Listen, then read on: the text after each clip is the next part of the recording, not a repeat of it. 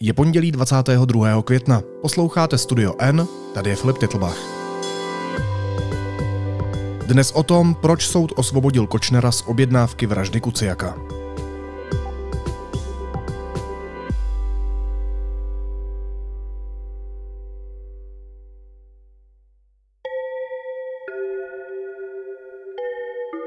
Kauze vraždy novináře Jána Kuciaka a Martiny Kušnírové padl další verdikt. Veřejnosti z něj zůstala v hlavě především informace, že Alena Žužová je podle soudu vinná a Marian Kočner ne. Je odůvodnění soudu přesvědčivé? Budu se o tom bavit s reportérkou slovenského deníku N Monikou Tódovou. Moniko, vítej, ahoj. Ahoj Filip, dobrý deň.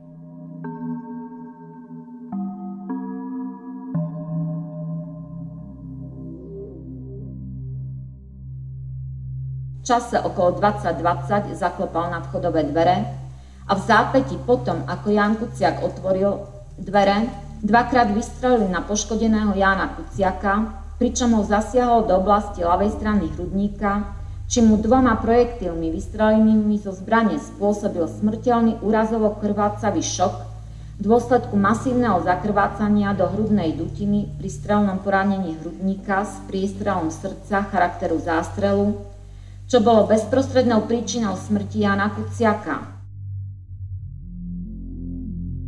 Marček potom uvidel Martinu Kušnírovu, ktorej v kuchyni rodinného domu strelil jedenkrát do oblasti hlavy, s miestom strelu na chrbte nosa, ktorá na následky tohto zranenia zomrela, pričom bezprostrednou príčinou jej smrti bolo zlíhanie riadiacej a regulačnej činnosti centrálneho nervového systému mozgu, v dôsledku devastačného poranenia mozgového kmeňa a mozočka pri strelnom poranení hlavy charakteru zástrelu.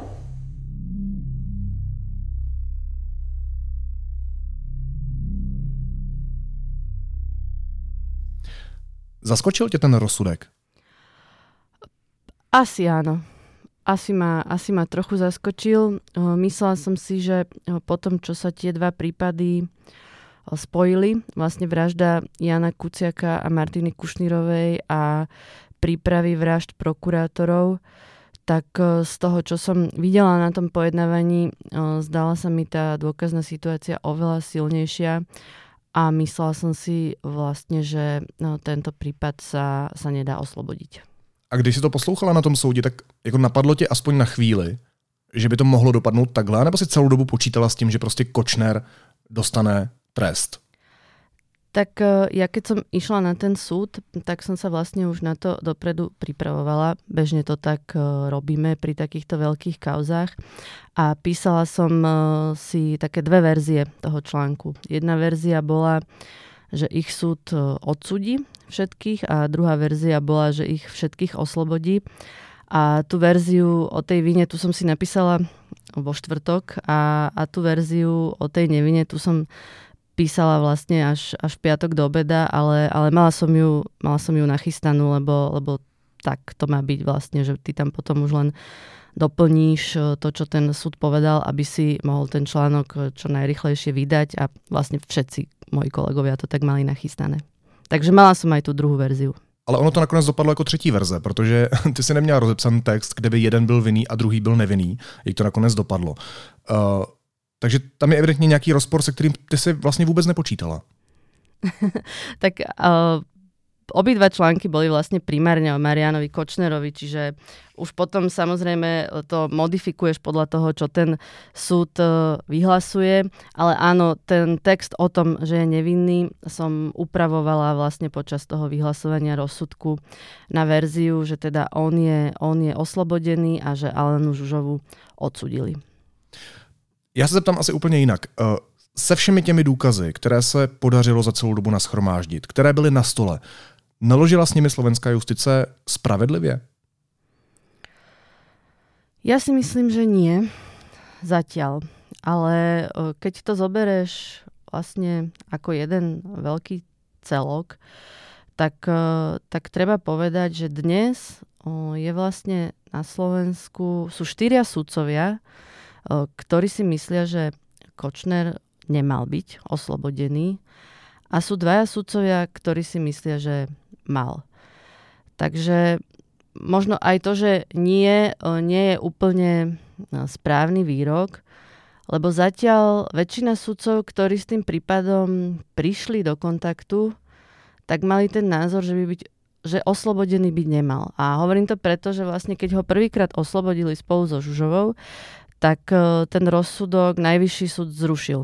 To boli vlastne traja sudcovia a povedal tomuto súdu špecializovanému, aby sa tým znovu zaoberal.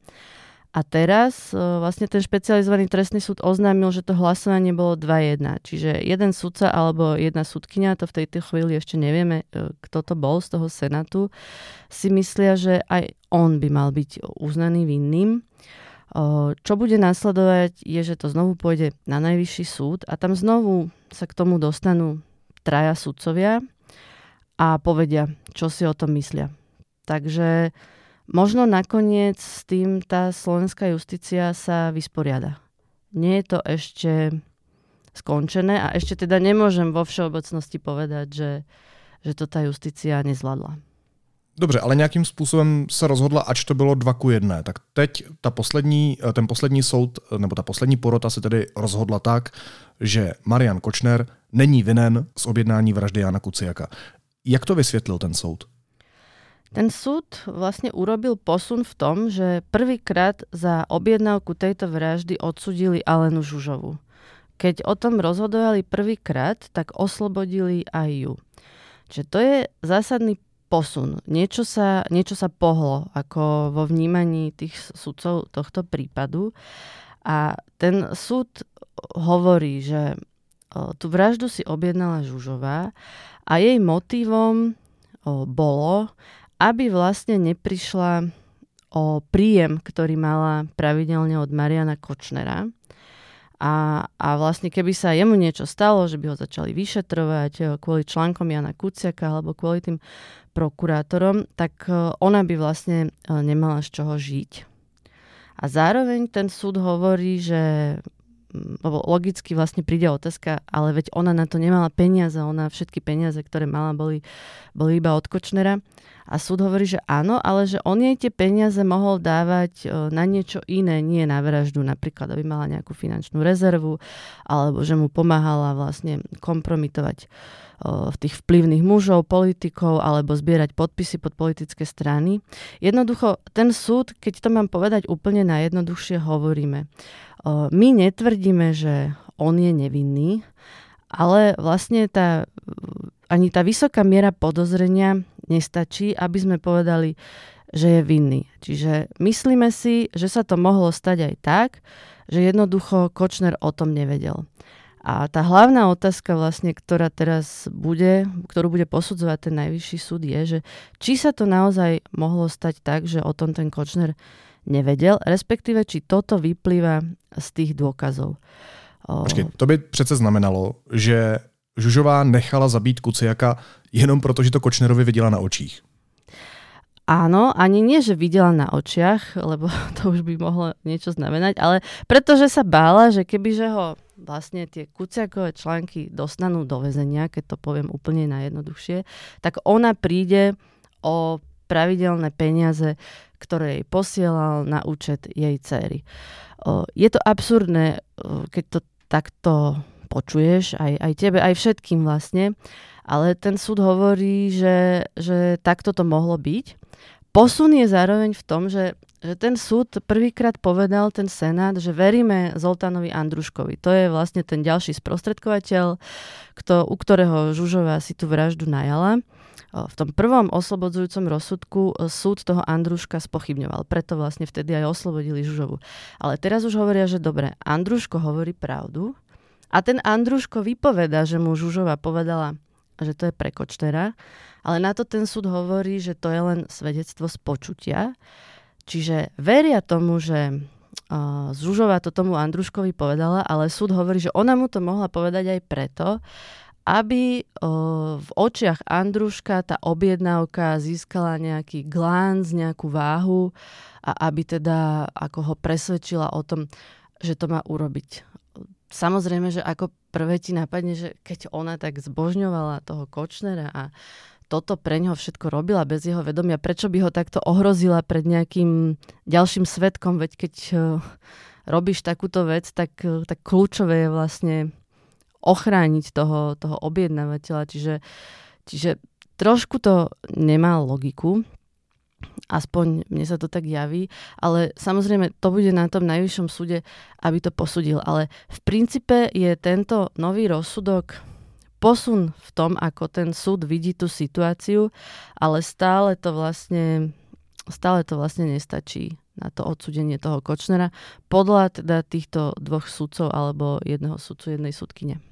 Počkej, tohle přece v reálném světě nedává vůbec žádný smysl. Já si pamatuju i ty různé zprávy streamy, pamatuju si tam ty lepky, které prostě v emotikonech posílal Kočner eh, a tak dál. Jako co je za problém? Problém je, že je nedostatek důkazů? Nebo co je, proč si soud vymýšlí takové bizarní vysvětlení, které přece v tom reálném světě vůbec nedávají žádnou logiku, respektive jsou v rozporu s tím, že je vina Alena Žužová? Čo je za problém? No, to je dobrá otázka. Keď sme sa o tom rozprávali po tom rozsudku s novinármi, tak sme si hovorili, že mm, toto by možno ten súd mohol povedať, keby sme nemali tú trému, vlastne tú ich komunikáciu cez tú šifrovanú aplikáciu.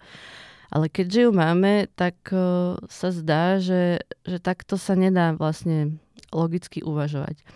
Lenže tá tréma je komplikovaná. Vlastne ja keď som ju čítala, myslím si, že mi to trvalo tak 3 dní vlastne, kým som, sa, kým som si prečítala od prvej po poslednú správu vlastne celú komunikáciu za niekoľko mesiacov medzi, medzi Kočnerom a Žužovou. A vtedy vlastne si sa dokázal ponoriť do toho ich sveta. A tam uh, sa stala napríklad taká vec, že áno, boli tam všetky tie správy, že kedy to už bude sneh. Vlastne keď sa rozprávali o tej vražde, ako keby sa rozprávali šifrovanie, používali rôzne kódy, na to je už aj ten posudok tej filozofickej fakulty, vypadnuté zuby a podobne, že vlastne ona nič so zubami nemala. Je to tam všetko vysvetlené.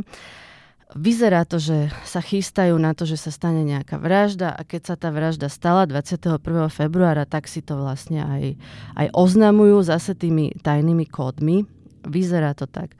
A potom nastala 26. februára 2018 taká situácia, že sme to vlastne zverejnili. Čiže konečne to prasklo. Oni si predtým písali, že občan môže aj skapať a s nikým to ani nepohne. Ako keby vidíš, že oni už vedia, že sa to stalo, ale vlastne my sme to ešte nevedeli, keďže oni tam boli niekoľko dní mŕtvi a až vlastne 26, 25. objavili sa tela, 26. sa to, sa to dostalo na verejnosť. A zrazu sa stalo to, že vlastne okamžite sme sa všetci pýtali, že či za tým nie je Kočner aj na tlačovkách, pretože sa mu vyhrážal, to sme vedeli, to sme písali. A oni si o tom začali písať, že teda už je to vonku. A prebehla medzi nimi taká konverzácia, eh, kde sa oni pohoršovali nad tým, že prečo niekto vôbec spomína Kočnerové meno v tejto súvislosti. On hovoril, že musí ísť vypovedať na policiu, ale že to teda bolo v pohode, že Čapice poobdivovali jeho Bentley. Dokonca on im povedal takú vetu, že, že mu policajti povedali, že ho museli zavolať, lebo že Todova by im neviem čo urobila, keby ho, keby ho nevypočuli hneď ten prvý deň a rozoberajú, že kto by za tým mohol byť, o, talianská mafia a podobne. A z tejto konverzácie to vyzerá, že oni vlastne nevedia, kto tú vraždu spáchal a kto si to objednal. A túto konverzáciu ten súd v tom ústnom odôvodnení špeciálne zdôraznil a povedal, že prečo by sa zrazu o tomto takto bavili. Len keď si to prečítaš vlastne celé, e, tú, tú niekoľkomesačnú komunikáciu, tak vidíš, že to sú vlastne dve ako narušené osobnosti, ktoré, ktoré sa hrajú, ktoré sú vulgárni, ktoré rozprávajú v šifrach a oni sa tu vlastne navzájom hecovali. Ale na to ten súd povie, že t- každý si vykladá tú trému tak, ako chce. Že vlastne tá komunikácia sa, sa nedá vyložiť iba jedným jediným spôsobom. Toto, je, toto je napríklad jeden z tých argumentov, ktoré, ktoré použili, ktoré som si, ktoré som si zapamätala.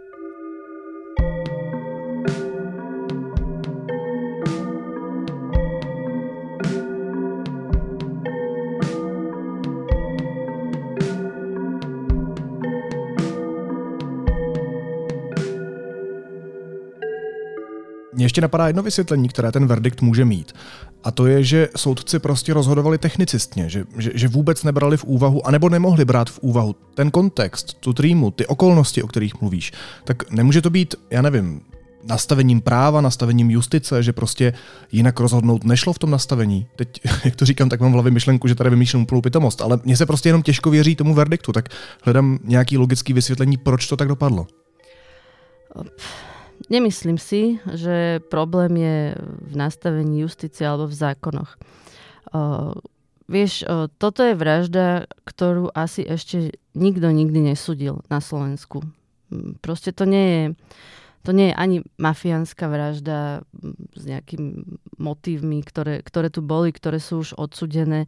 Je to vlastne vražda, ktorá má brutálne politické prvky, ten páchateľ je v podstate, alebo ten obžalovaný je, je brutálny hráč. On vlastne hral politické hry, manipuloval, zbieral kompromateriály, poznal politikov. To je niečo, s čím naši sudcovia nemajú skúsenosti a, a možno oni doteraz uh, súdili oveľa menšie prípady, keď to, keď to zoberie z hľadiska toho, aký, aký vplyv to má vlastne na inštitúcie, na spoločnosť. Možno je to tým, uh, neviem si to vysvetliť. Stále si hovorím, že to ešte pôjde na ten najvyšší súd a že nakoniec teda tá väčšina rozhodne.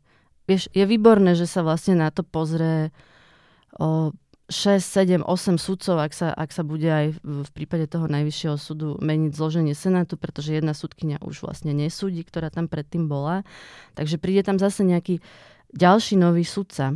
A, a predtým to na tom najvyššom súde bolo 3-0, čiže dajme tomu, ak teraz príde nový člen do toho Senátu, už to zase bude, ja neviem, možno 5 sudcov voči dvom.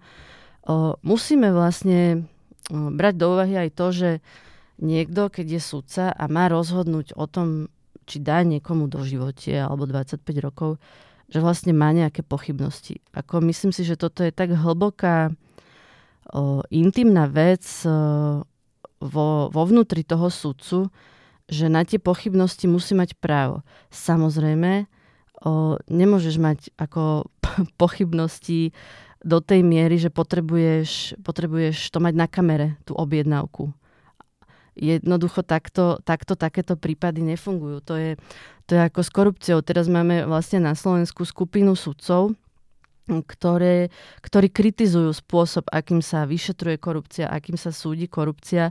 Tvrdia, že to, že o tom vypovedajú svetkovia, ako keby to nestačí. Mm, pomaly tiež by chceli mať o tom zvukový záznam alebo videozáznam. Takto ale predsa korupciu by sme nikdy nevyšetrili, nikdy neodsudili. O, takže myslím si, že to, môže byť, že to môže byť aj týmto. Určite vylúčujem nejaký, nejaký nekalý úmysel, že by, že by za tým niečo bolo. Ja som videla, že pani Kušnírová napísala taký status, že, že mafia má prsty vlastne už aj na súde. To si nemyslím, že je adekvátne, o, že to tak je. O, rozumiem, že tá bolesť tých rodičov je strašná, lebo vlastne aj, aj pre mňa je to strašné, tá predstava, že ešte zase dva roky budeme chodiť na tie súdy, alebo ja neviem, možno tri, a, a znovu, to, znovu to všetko zažívať, počúvať. Predstav si, aké to musí byť vlastne pre tých rodičov. Na každom tom pojednávaní sa číta vlastne, ako tie ich deti zomreli. To je hrozné, čiže, čiže tie emócie sú na mieste, ale, ale toto nie je to, čo sa stalo, že by to, že by to niekto vybavil, kúpil.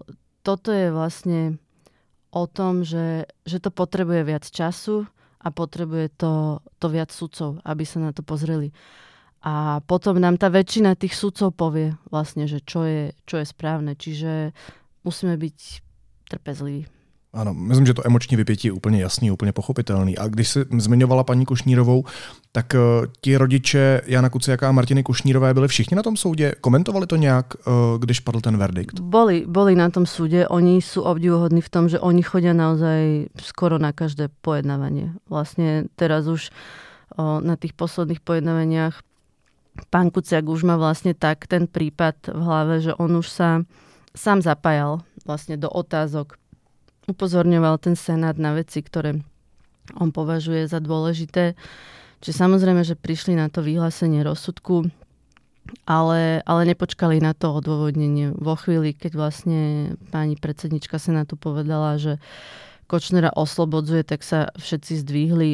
Bolo ich tam viac, boli tam aj ďalší príbuzní, bola tam sestra, sestra Jana Kuciaka, bol tam jeho brat, takže sa zdvihli a, a odišli. Vlastne išli, išli von a potom už čakali, čakali na to vonku. Když to vezmu jako big picture, když se na to podíváme celkově, tak jasně, i když zůstává to po tomhle verdiktu mm, jako i symbolicky určitá pachuť na jazyku, tak Marian Kočner už ve vězení je. On je právoplatně odsouzený v kauze směnky na 19 let. Znamená to z toho celkového pohledu, že Slovensko ten zápas s tímhle podnikatelem, s Kočnerem vyhrává? Myslím si, že áno. Z toho celkového pohľadu áno, pretože je vo vezení a je tam pravoplatne. Teraz je tam vlastne 5. rok, je odsudený na 19 rokov a, a toto stále nie je, nie je skončené. Mm, toto neznamená ešte, že, že vlastne nedostane trest aj, aj za túto vraždu a za tie objednávky tých vražd prokurátorov. Vlastne áno, nebavíme sa len, len o novinárovi. Zober si, že, že vlastne Žužovu odsudili za prípravu vražd dvoch prokurátorov. V, v prípade Daniela Lipšica povedali, že tam to síce vyslovila, ale že to nemyslela vážne, lebo neurobila uh, nič ďalšie, tak, uh, tak o tomto prípade súd povedal, že, že vlastne nie je preukázané, že ten skutok sa stal. Ale aké to musí byť hrozné aj, aj pre tých prokurátorov, vlastne, že niekto chystá ich vraždu a, a tá Žužová dostala 25 rokov. To je ďalšia otázka, ktorá vznikla po tomto rozsudku, že, že prečo dostala iba 25 rokov. Vieš, ona už je pravoplatne odsudená na 21 rokov za inú vraždu po, podobne vlastne, pod, podobná vec, e, objednávka vraždy urbanovského primátora, tiež za tým boli politické ambície vlastne konkurenta. Za to dostala 21 rokov právoplatne už, čiže ona tiež, tiež je právoplatne odsudená. Teraz vlastne ju odsudili za ďalšie uh, vraždy. V podstate tam išlo o 4 vraždy. O 5 vražd. Jan Kuciak, Martina Kušnírová, uh, Daniel Lipšic, Peter Šuferský, Maroš Žilinka tak e, o tej, o tej Martine Kušnírovej súd povedal, že vlastne na ňu nebola objednávka, že ona bohužiaľ bola zlý čas na zlom mieste, čiže ju teraz aj vylúčili z tej možnosti pani Kušnírov, že je poškodená.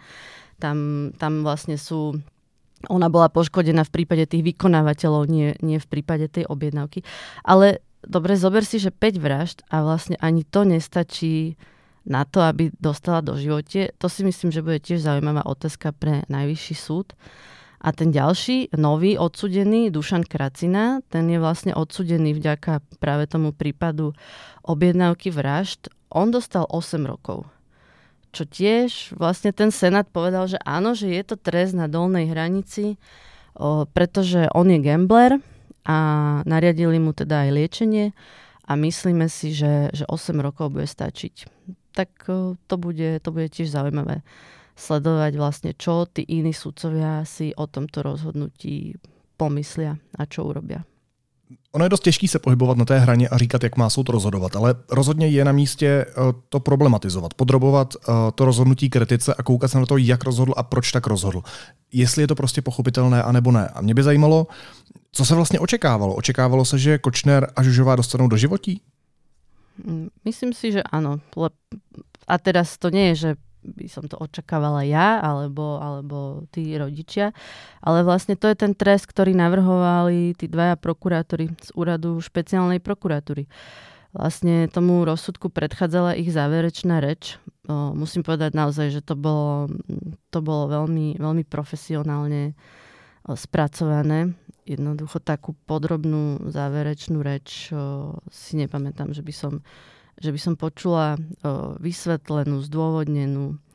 A, a oni im navrhli, oni im navrhli do živote a tomu Kracinovi napríklad navrhli 25 rokov. Takže si porovnaj si ten návrh vlastne s výsledkom a to je ten rozpor, ktorý, ktorý v tej spoločnosti nastal. Podkopává tenhle rozsudek důvěru v justici? Mm, to by som nepovedala. Uh, naozaj, je to tak, ako si povedal, že, že tie, mali by sme tie rozsudky rešpektovať, ak chceme budovať nejakú dôveru v tie inštitúcie.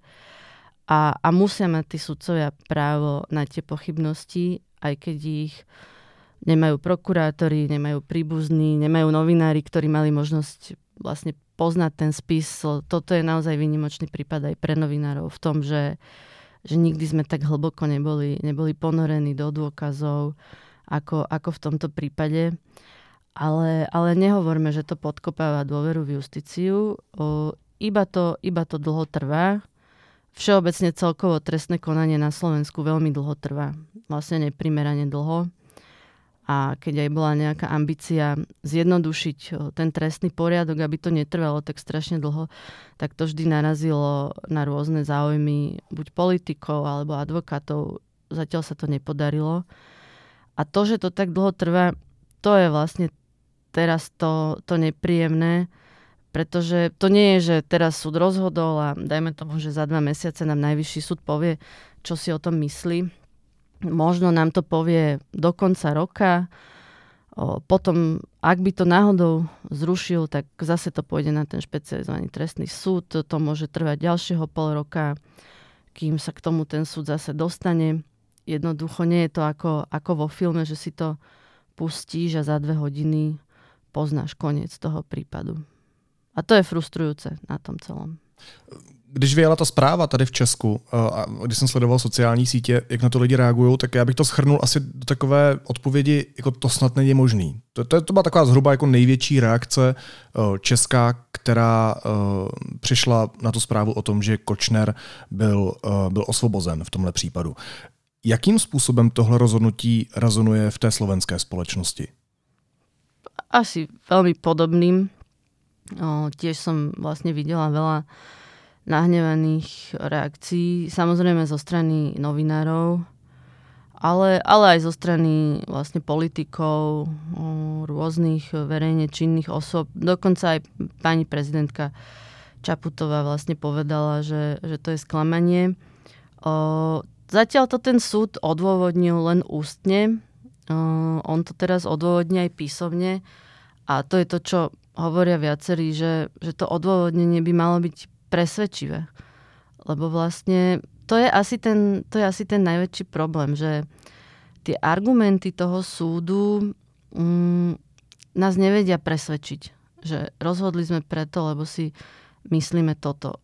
Možno keď to bude napísané, to bude, to bude iné, ale tam je vlastne to slabé miesto, že, že to zdôvodnenie nevyvoláva v ľuďoch dôveru, že aha, jasné, v poriadku, rozumiem, mm, toto je problém a, a nemohli ste ho odsúdiť. Toto je niečo, čo vlastne vyvoláva potom aj tie, tie reakcie, ktoré, ktoré sú také, aké sú.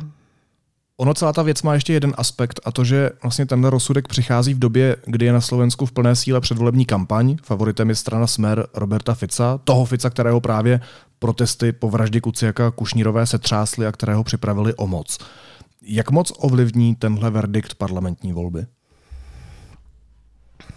Neviem. O, teraz sa zdá, že toto už nie je hlavná téma o, v slovenskej spoločnosti, veď o, ani by Robert Fico nemohol vyhrávať tie prieskumy verejnej mienky, keby to stále ľudí tak trápilo, pretože áno, on musel kvôli tejto vražde odísť z funkcie premiéra a teraz je zase, zase prvý v tých e, preferenciách, keď sa čakal tento rozsudok.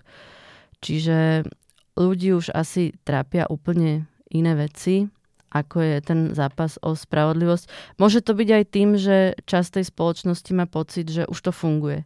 Že vlastne všetci sme si e, pred zákonom rovní, vyšetruje sa naozaj bez ohľadu na nejakú politickú príslušnosť. E, obvinení sú aj ľudia z opozície, z koalície, e, nezohráva to žiadnu rolu. A keď niečo funguje, ľudia presúvajú svoju pozornosť k veciam, ktoré nefungujú. Môže to byť jeden z tých dôvodov. Samozrejme, za tých 5 rokov tak bol COVID, je vojna na Ukrajine, tie, tie problémy sú úplne iné, ako, ako boli vtedy. Takže tie voľby asi, asi rozhodnú úplne iné veci, ale bola by som rada, keby, keby to malo nejaký vplyv a to taký, že aby si ľudia uvedomili, že ten zápas o to, či naozaj všetci sme si pred zákonom rovní, on vlastne ešte, ešte neskončil. Ešte pokračuje a tie voľby ho môžu dosť zásadne ovplyvniť. Jednak e, ovplyvňa to, či budeme ďalej demokraciou, či budeme západná krajina, ale ovplyvňa aj to, že či ten zápas o tú spravodlivosť bude pokračovať. Lebo napríklad sú, sú v parlamente aj, môžeme povedať, že prozápadní politici, ktorí tú demokraciu až tak neohrozujú, ale nemajú záujem o to, aby tá policia, prokuratúra, súdy fungovali takto. To je napríklad e, Peter Pellegrini z Hlasu na neho sa teraz všetci tak spoliehajú, že, že porazí vlastne toho Roberta Fica. To je, to je fajn. Zostaneme na západe, zostaneme demokraciou, ale tie vyšetrovania, myslím si, že to už nebude také, ako to bolo teraz, vlastne tieto, tieto tri roky, pretože to je strana, ktorá, ktorá to nechce. Poslední otázka, já se ještě vrátím zpátky k tomu samotnému verdiktu, uh, protože tenhle díl prostě musí být o Kuciakovi a Kušnírové. Jak tohle zasáhlo tebe osobně, tebe, která má s Kočnerem vlastní zkušenosti? On o tobě psal, že taky jednou spadneš ze schodů. Eh, naposledy si mi říkala, že, že na tebe posílal sociálku. Tebe i další kolegy tihle lidi ilustrovali, sledovali, fotili si vás, fotili si vás i s dětma. Co tohle dělá s tebou? A povedala by som, že to, že to skúša moju trpezlivosť a, a snažím, sa, snažím sa byť trpezlivá. Vlastne on keď mal minulé záverečnú reč, e, nie je teraz na tomto pojednávaní, ale na tom predchádzajúcom, tak on tam dokonca argumentoval tým, že on keby chcel dať zabiť novinára, takže vlastne ja som bola tá, ktorú nejak akože uh, najviac neznašal. To mal byť akože argument v jeho, v jeho prospech, že veď ja, ja žijem. Čo bolo úplne, úplne absurdné, lebo, lebo v tom čase, keď vlastne zadal túto objednávku, tak to bol práve Jan Kuciak, kto o ňom, kto o ňom najviac písal. A, a som si som si povedala, že, že dobre, že, že nekončí to, tak ešte ho asi párkrát v živote na tých pojednávaniach uvidím. Ale zároveň som si povedala, že, že musím, musím byť trpezlivá. Vlastne teraz, keď e, píšeš o slovenskej politike, tak si skoro každý deň môžeš dávať také, také buddhistické cvičenia, aby si, aby si niekde nevybuchol na nejakej tlačovke alebo na nejakej diskusii, takže toto je len, len ďalší, ďalší prípad, kedy, kedy musíš si počkať ešte na si na tú spravodlivosť. To byla trpělivá reportérka denníku N Monika Tohodová. Moniko, díky moc a mni se hezky. Ahoj. Ahoj, ďakujem veľmi pekne za pozvanie.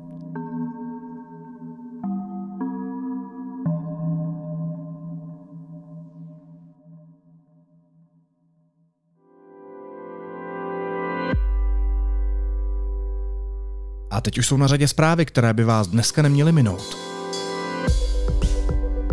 Záporožská jaderná elektrárna byla zcela odpojena od dodávek elektrické energie zvenčí a byla převedena do záložního režimu. Uvedl to zástupce Ruskem dosazené okupační zprávy ukrajinské záporožské oblasti Vladimír Rogov. Ukrajinská strana podle něj odpojila vedení, které má pod kontrolou. Zelenského kancelář popřela, že by Bachmut padl do rukou Ruska. Ukrajinský prezident, citovaný novináři, podle svého mluvčího odpovídal na jinou část otázky, píše CNN. Ve městě se podle Ukrajiny stále bojuje. Ministerstvo obrany tvrdí, že ukrajinské jednotky částečně obklíčily Bachmut a udržují kontrolu nad některými průmyslovými objekty. Americký prezident Joe Biden oznámil nový balík vojenské pomoci Ukrajině, když se v Hirošimě na okraji samitu skupiny G7 setkal s ukrajinským prezidentem Volodymyrem Zelenským. Zmínil poskytnutí další munice, dělostřelectva a obrněných vozidel. Mexiko zvýšilo stupeň pohotovosti pro sopku Popocatépetl. Pokračující exploze uzavřely letiště v nedalekých městech Mexico City a Puebla. V okolí sopky žije zhruba 25 milionů lidí. A řecký premiér Kyriakos Mitsotakis svou stranu Nová demokracie prohlásil za vítěze parlamentních voleb a uvedl, že má silný mandát k sestavení nové vlády. Informuje o tom agentura Reuters.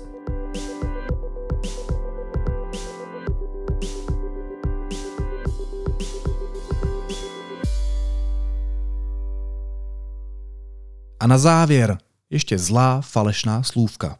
Institut Václava Klauze vydal ústy medailemi ověnčeného a jediného prezidenta Václava Klauze prohlášení, že je pobouřen. Jejich prezidentstvo je nespokojeno s tím, jak nás současný nájemník Pražského hradu Petr Pavel reprezentoval na zahraniční cestě v Německu. Teď v pátek jel dokonce do Bavorska na motocyklu. Se na to dívá? To je frajeřina, no tak dělat okázalá, okázalá gesta, to je úplně, úplně bezvadné. Fára do dolu, úplně, úplně bezvadné. A když Petr Pavel jednou, tak Václav Klaus dvakrát. Mě fascinovalo, já jsem někde poslouchal, že žádný jiný prezident eh, nebyl, nefáral do dolu, já teda jsem fáral dvakrát v té své politické kariéře. A když Petr Pavel na BMWčku, což je samozřejmě levicové, tak Václav Klaus na Harley s větrem v zádech a vstříc pravicové budoucnosti. Tohle to jsou pokusy ty dějiny prostě přepisovat a to já mu nemohu odpustit a nemohu mu to prominout. Naslyšenou zítra.